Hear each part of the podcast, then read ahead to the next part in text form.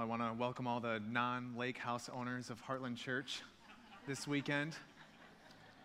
It is so good to see you guys, and thank you for spending your Labor Day weekend with us. My name is Bryan Bigger, and I'm actually the student director here at Heartland Church. And Pastor Darren has asked me to close up this Character Matters series by talking about Nehemiah.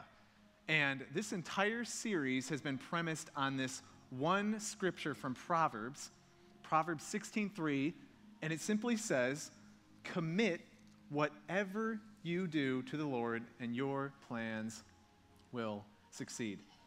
And we usually read that and we think, when I commit the plans I have for myself to God, He's going to go ahead and make those successful. And as Pastor Darren and some of the other speakers have been showing us, is it's not so much about the plans we have for ourselves, but the person we're becoming. And God is much more interested in our character than our comfort or even our accomplishments. So I'm so excited to dive in today. Will you join me in a word of prayer before we get started?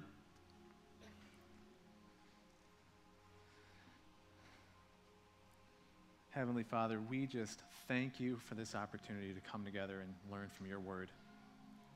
And we really believe it has the power to transform our lives. And I just pray right now that you will help every person hear what you want them to hear so they can do what you want them to do. It's in Jesus' name I pray. Amen. Amen. Well, when I think about this Proverbs 16 scripture, there is one word that sticks out to me more than any other word, and it is that word succeed. And that's something I think about a lot right now because I'm at that age and my generation right now, we are trying to get our careers started. We're trying to get some momentum, start your family. And so you're paying your dues, you're putting the long hours in, you're trying to climb this ladder. So hopefully you can build up enough momentum to set some kind of trajectory for your life that can happen for the next few decades. And it's kind of frustrating for me because I feel like this target of success keeps on moving because every season of life, I feel like just demands this different level of success because I talk to students and I ask them how they're doing, and they're like, I'm in 17 AP classes, 12 honor societies. My ice hockey team's going to Iceland next week for a tournament. I need a 3.97 GPA to get in that college I want to get to, and hopefully I can finish publishing that book before I start second grade next year.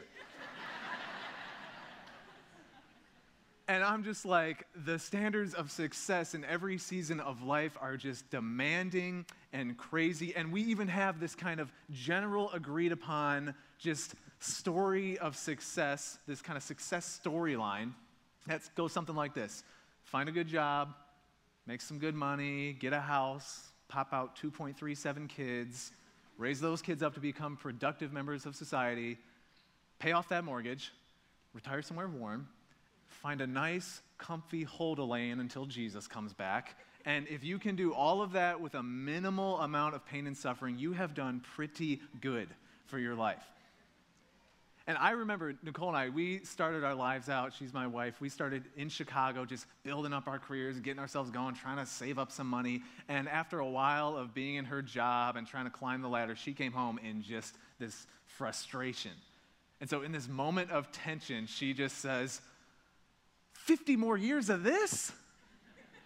Like, is this it? I feel like I'm on a treadmill. It's like the movie Groundhog's Day, and there's got to be more to this. And I tried to console her like a good husband, and I was like, well, I mean, you're going to be able to spend those 50 years with me. and it did not work at all. I think it actually made it worse. but I mean, this idea of success is just kind of so per- pervasive in our culture. And I want to just talk today about how should we really define success or should there be a different goal we're even striving towards in general? Does God have different standards that we should be aiming towards? And actually, that brings us to this character, Nehemiah. And we usually don't think of Nehemiah as being kind of like a Moses or like a David or one of those great characters of the Bible, but I really think he is really one of the great men of the Bible and even of history. And he shows up in this very interesting time in the history of Israel because the entire nation is absolutely decimated. I mean, Jerusalem is in ruins, their whole country is a mess, and all of Israel is in exile in this nation of Babylon. And so Nehemiah grows up in this context, and he actually becomes a pretty successful guy by the standards of that time. He gets this position called the cupbearer to the king, which pretty much means he's like in the advisory council. You know, he has the king's ear, and he actually even has this little perk. He gets to taste all the wine before the king drinks it. And I don't know if it's really that much of a perk, though, because he's tasting it to make sure it's not poisoned. So if he dies, king doesn't drink it. So I don't know if that's really a perk of his job. But the thing I love about Nehemiah is he's not a pastor or a prophet or even some religious leader. He is a man living in the real world, trying to figure out what it looks like to follow God in the marketplace. And he takes this whole idea of success and he flips it right on its head. Because you can summarize the life of Nehemiah pretty much in this one phrase, which is My goal is not to be successful. My goal is to obey God.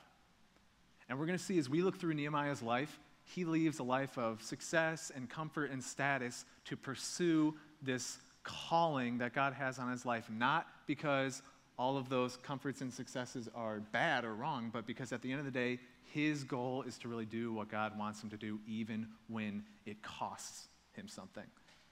And so, if you brought your Bibles, I would love for you to open up to the book of Nehemiah. If you had no idea that there even was a book of Nehemiah, that is okay. No shame in table of contents. He does have his own book.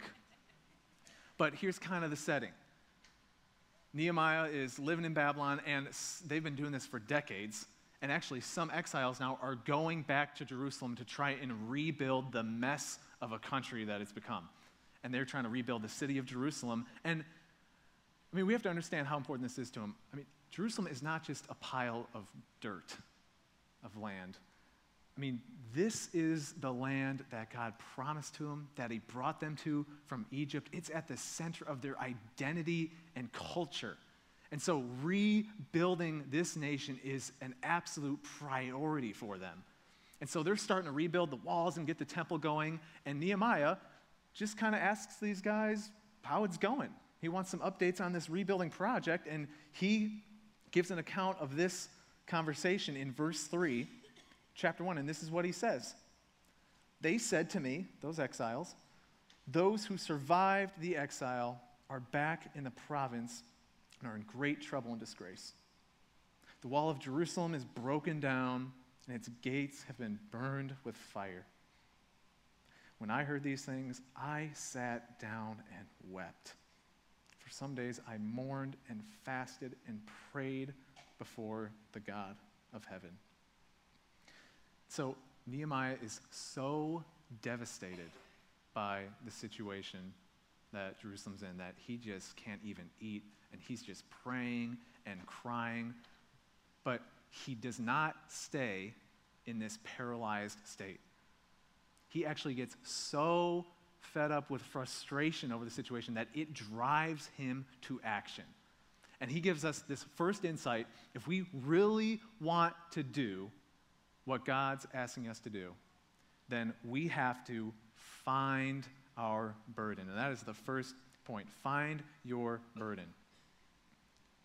Here, here's Nehemiah. He hears about Jerusalem. He's so broken about it, he could not imagine the city staying in the state it was in. And so he gets to such a strong point in his heart that he's like, somebody's got to do something.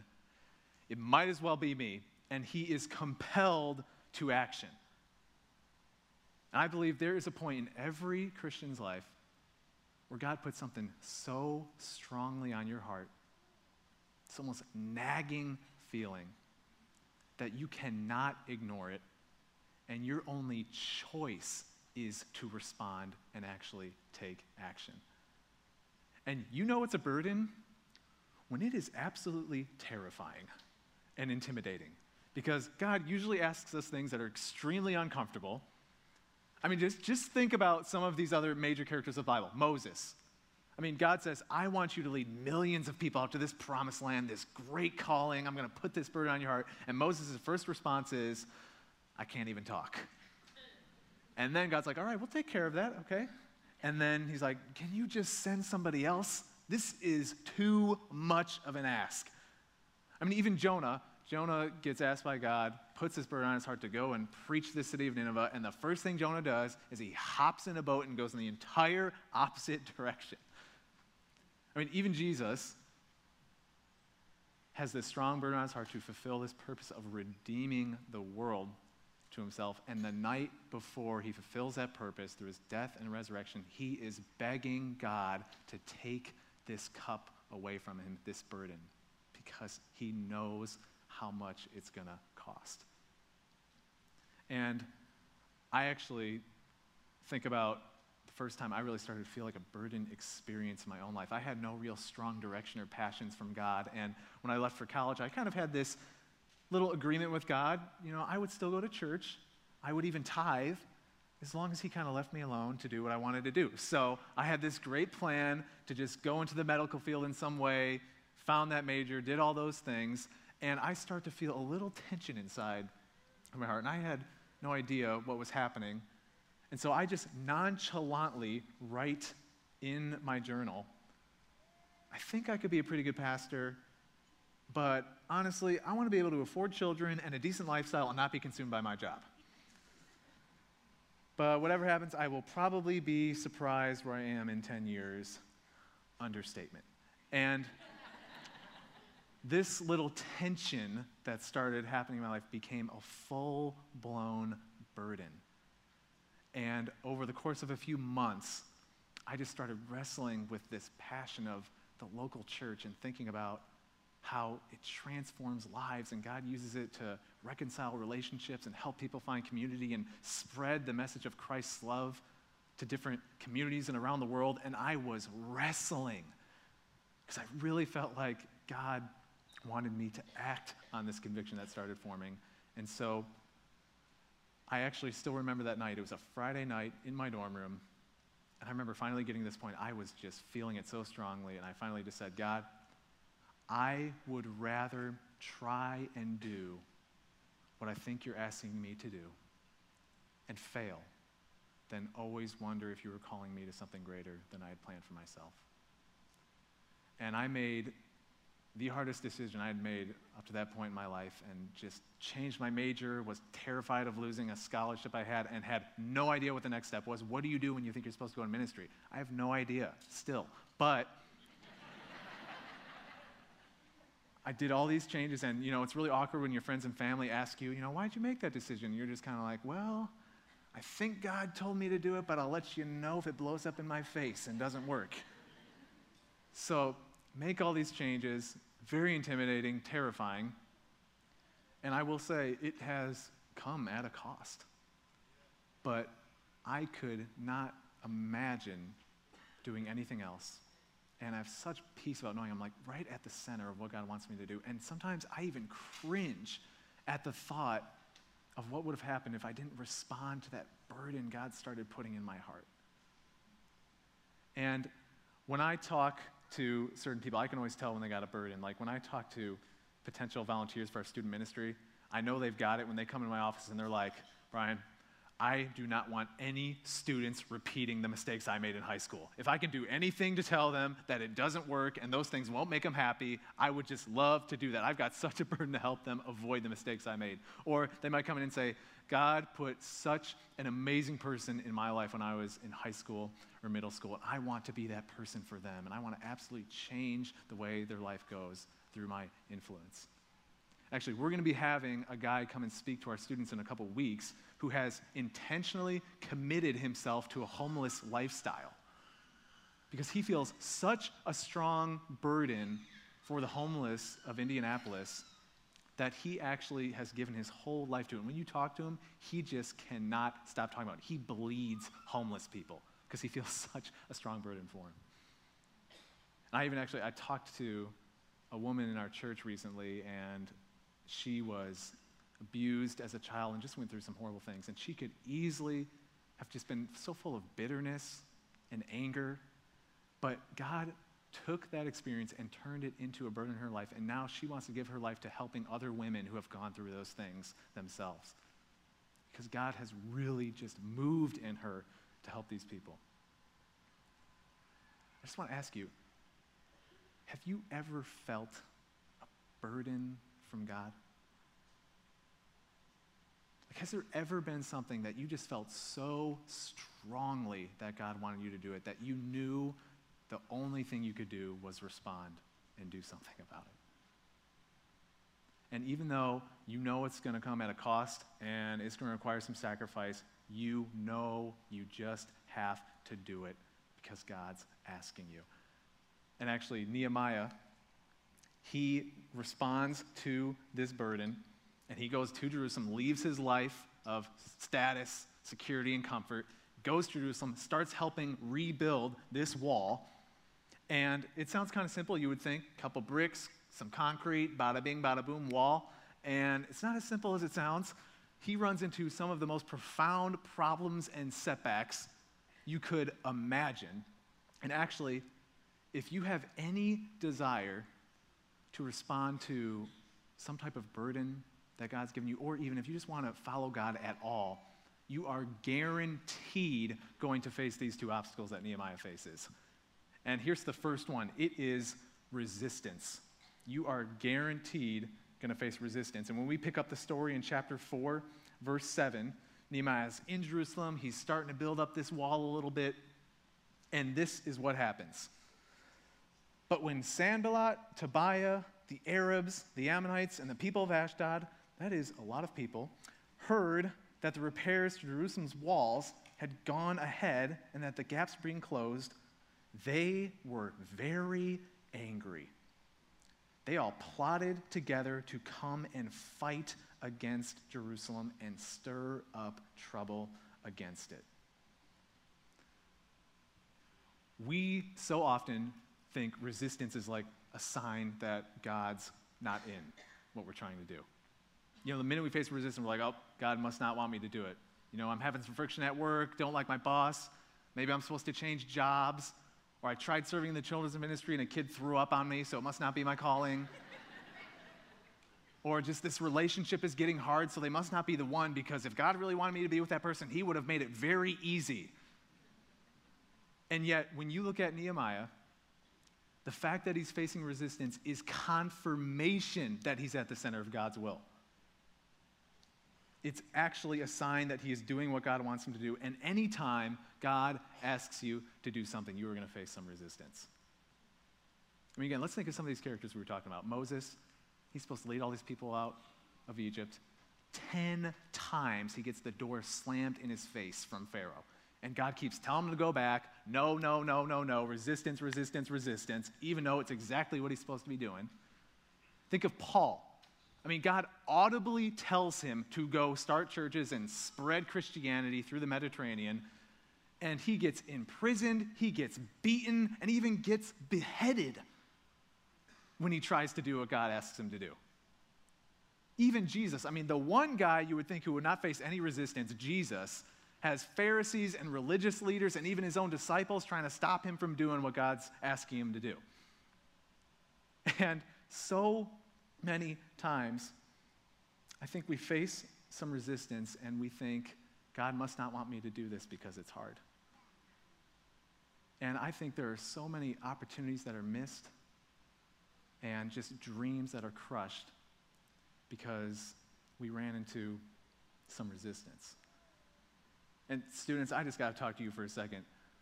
Following Jesus is not necessarily going to make your life easier. I mean, don't be surprised when you get misunderstood, gossiped about, made fun of, or even lose friends because you're trying to do what God asked you to do. Because the minute you start telling people, I think I want to save myself for marriage, you're going to have them saying, What are you, prude? Do you not like guys? Do you not like girls? Or if you have that moment when you're like, you know what, I don't think I want to get involved in what's going on this weekend because I think God wants me to do something else. And your friends will just say, well, then I guess you're going to be spending this weekend at home by yourself. And I think a lot of us, when we get to a point of strong resistance, we give up on relationships, causes, convictions, because our attempts to change something or get involved in something are met with resistance. And Think about Nehemiah. He could have been so mad at God. I mean, God, I left this job, I left this country, I came here to this pile of mess, and I'm here, I have good intentions, you asked me to do it, and now all these people are coming against me, and nothing's working, and it's falling apart. I mean, he could have gotten bitter and just gone home. And he doesn't do that at all. And actually, he gives us the perfect recipe for when we face resistance. Look how he responds to the resistance when he faces it in verse 9. All these guys are coming against him. Things aren't looking good. And this is what Nehemiah says But we prayed to our God and posted a guard day and night to meet this threat. So Nehemiah, he doesn't get bitter, he doesn't give up. He just does two things that completely change the situation. And I first heard this as a student, and it has become like a personal mantra of mine and it is to spray and pray. Now, let me go ahead and explain myself, okay? Give me a second. Spray and pray. Now, when I talk about spraying, I'm talking about doing everything in your power to see through what you know God's asking you to do. Everything you can do. You are spraying, you're doing whatever you can. And at the same time, praying, you are going to God like it all depends on Him because you know at the end of the day, it does. And Nehemiah, he faces this resistance. He doesn't get discouraged, he doesn't give up. He says, We prayed, God, help us. Um, there's a lot of people who want to kill us right now. And at the same time, he still puts up a guard 24 7 to be ready for the resistance. And some of us, we're more the praying type. You know, you face a problem and you just get on your knees and you're like, God, I am not leaving until you fix this. I'm going to sit here and wait for the solution to come. Just drop it in my lap. I'm not going anywhere. Or if you're a little bit more like me, you're kind of like the spraying type. And when you feel like God's not acting quickly enough or doing anything, you're like, all right, I guess I'm taking matters into my own hands. And I'm going to fix this myself. And Nehemiah, he does not see these two things as opposed to each other. He says, I'm going to spray and I'm going to pray. And I actually had a huge spray and pray moment this summer.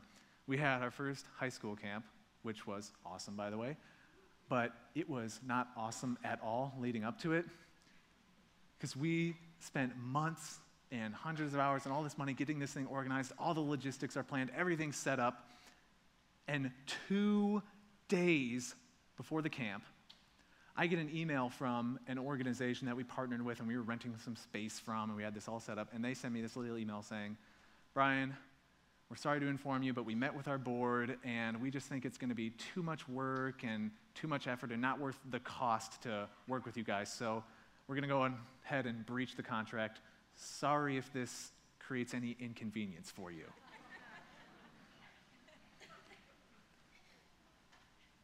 so after I picked myself up off my office floor,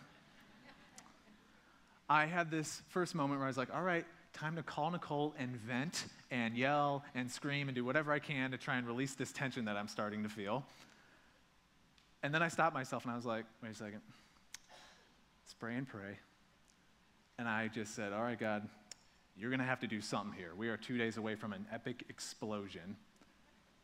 And uh, get up, and I just started doing everything I could. I was getting on websites, making phone calls, asking for favors, and that was probably the longest weekend of my life.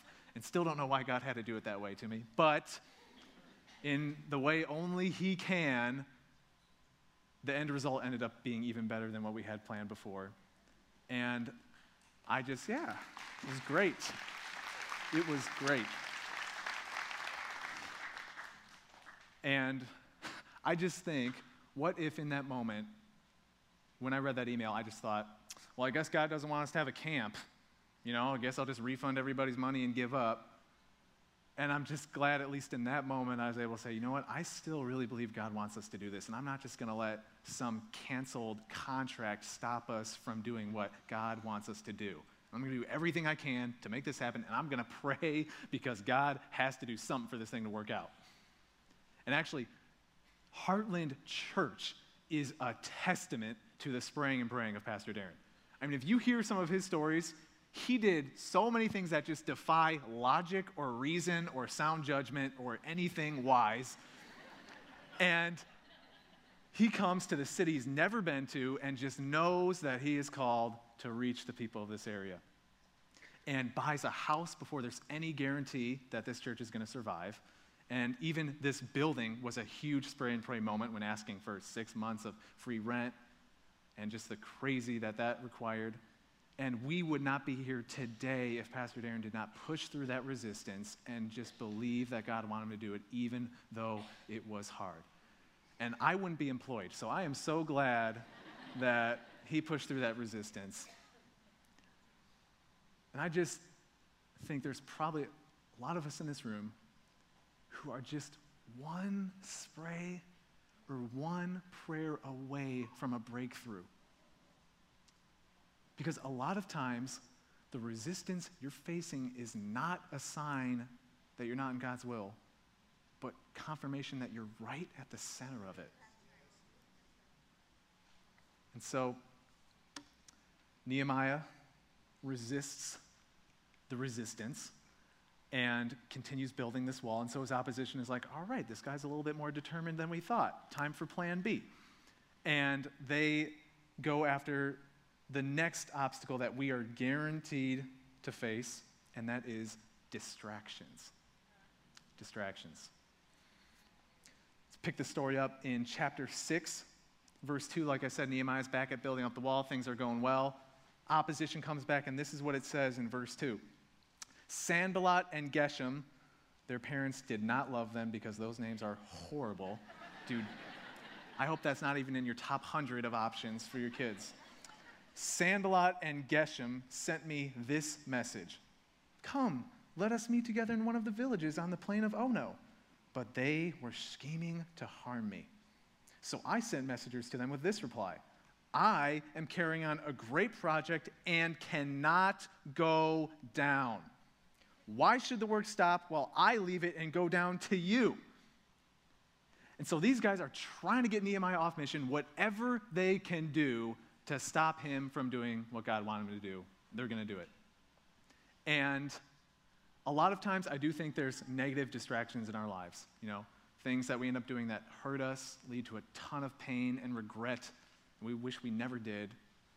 But at the same time, I think there's a lot of good distractions in our lives that prevent us from doing what we're really supposed to do.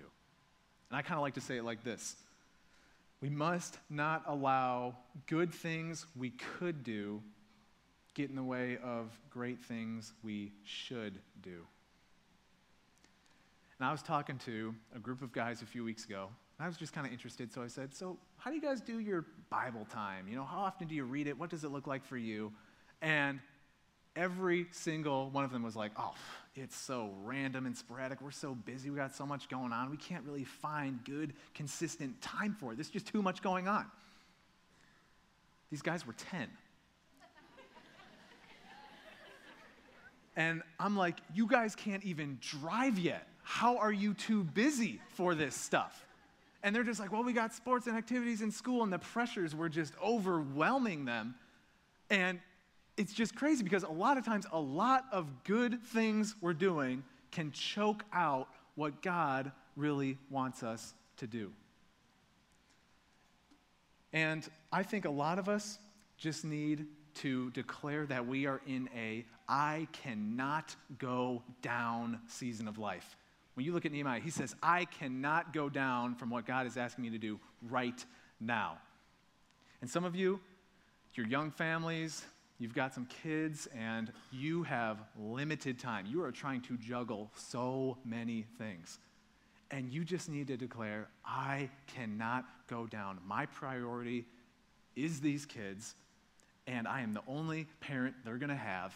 And even if it means I can't do a lot of good things, I am not going to get distracted from raising this next generation of world changers because that is my calling right now. Or maybe you're young or single or don't have kids, and you have a little bit more freedom and flexibility, and your temptation is going to be to try and fill a lot of your free time with entertainment and social life and make sure you have something to do on the weekends. And you have to say, you know what? I cannot go down. I have to make sure I use this season of life and this time to really do things that are going to have an eternal impact I want to help build up the church and be a part of doing things that really matter and not just get distracted by being busy. And it's just scary because sometimes a lot of good things we do get in the way of the things we're really supposed to do.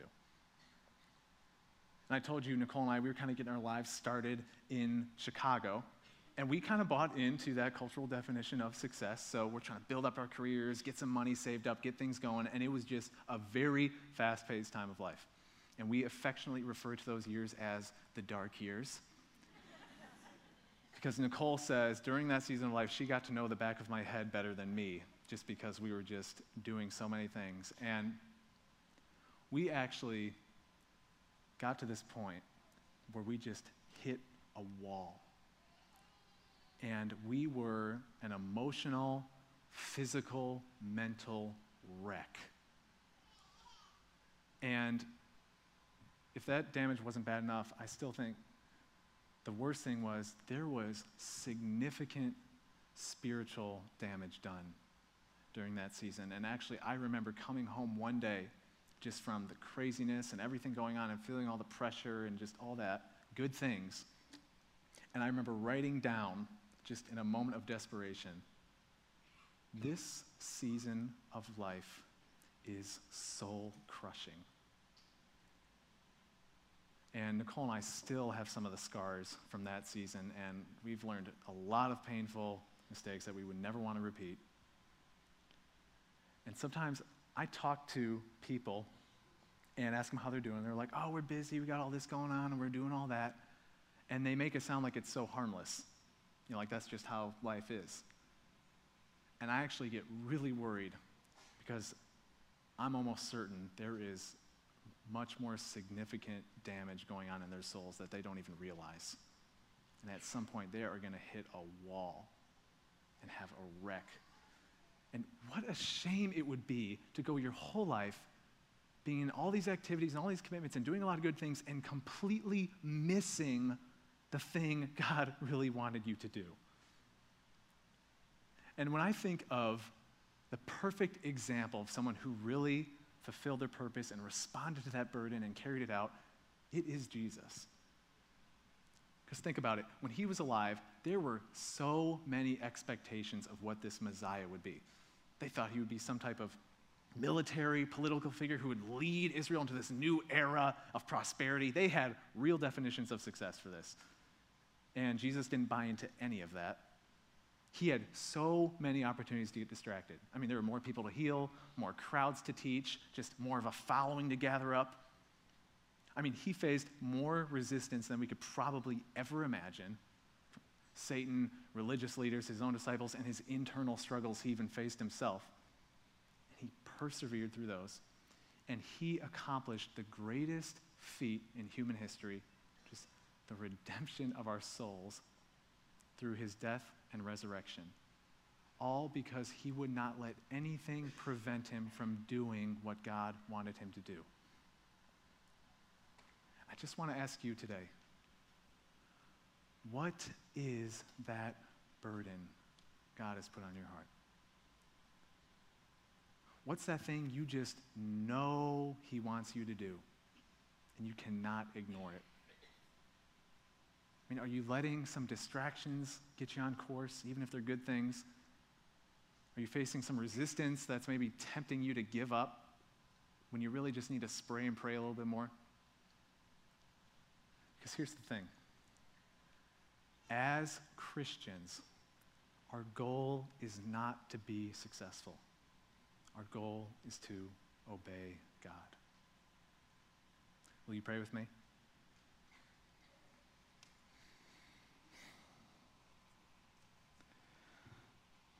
Lord, we just thank you so much that you carried out that burden you had for us to save us.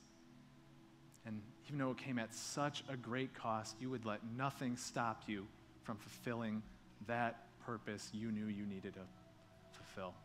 And now we get to experience all the benefits of what you've done for us. And so I just want to pray for every person in this room help us identify those things you're putting on our heart, those burdens we really feel that we need to respond to, even though they're intimidating. And when we identify those things, Lord, I pray you give us the courage and the conviction to carry them out. And when we're tempted by distractions or resistance, that you would just help us persevere, that we would remember Jesus and know that even though it may require a lot of sacrifice, it is all for your glory and it will all be worth it. And we pray this in Jesus' name. Amen.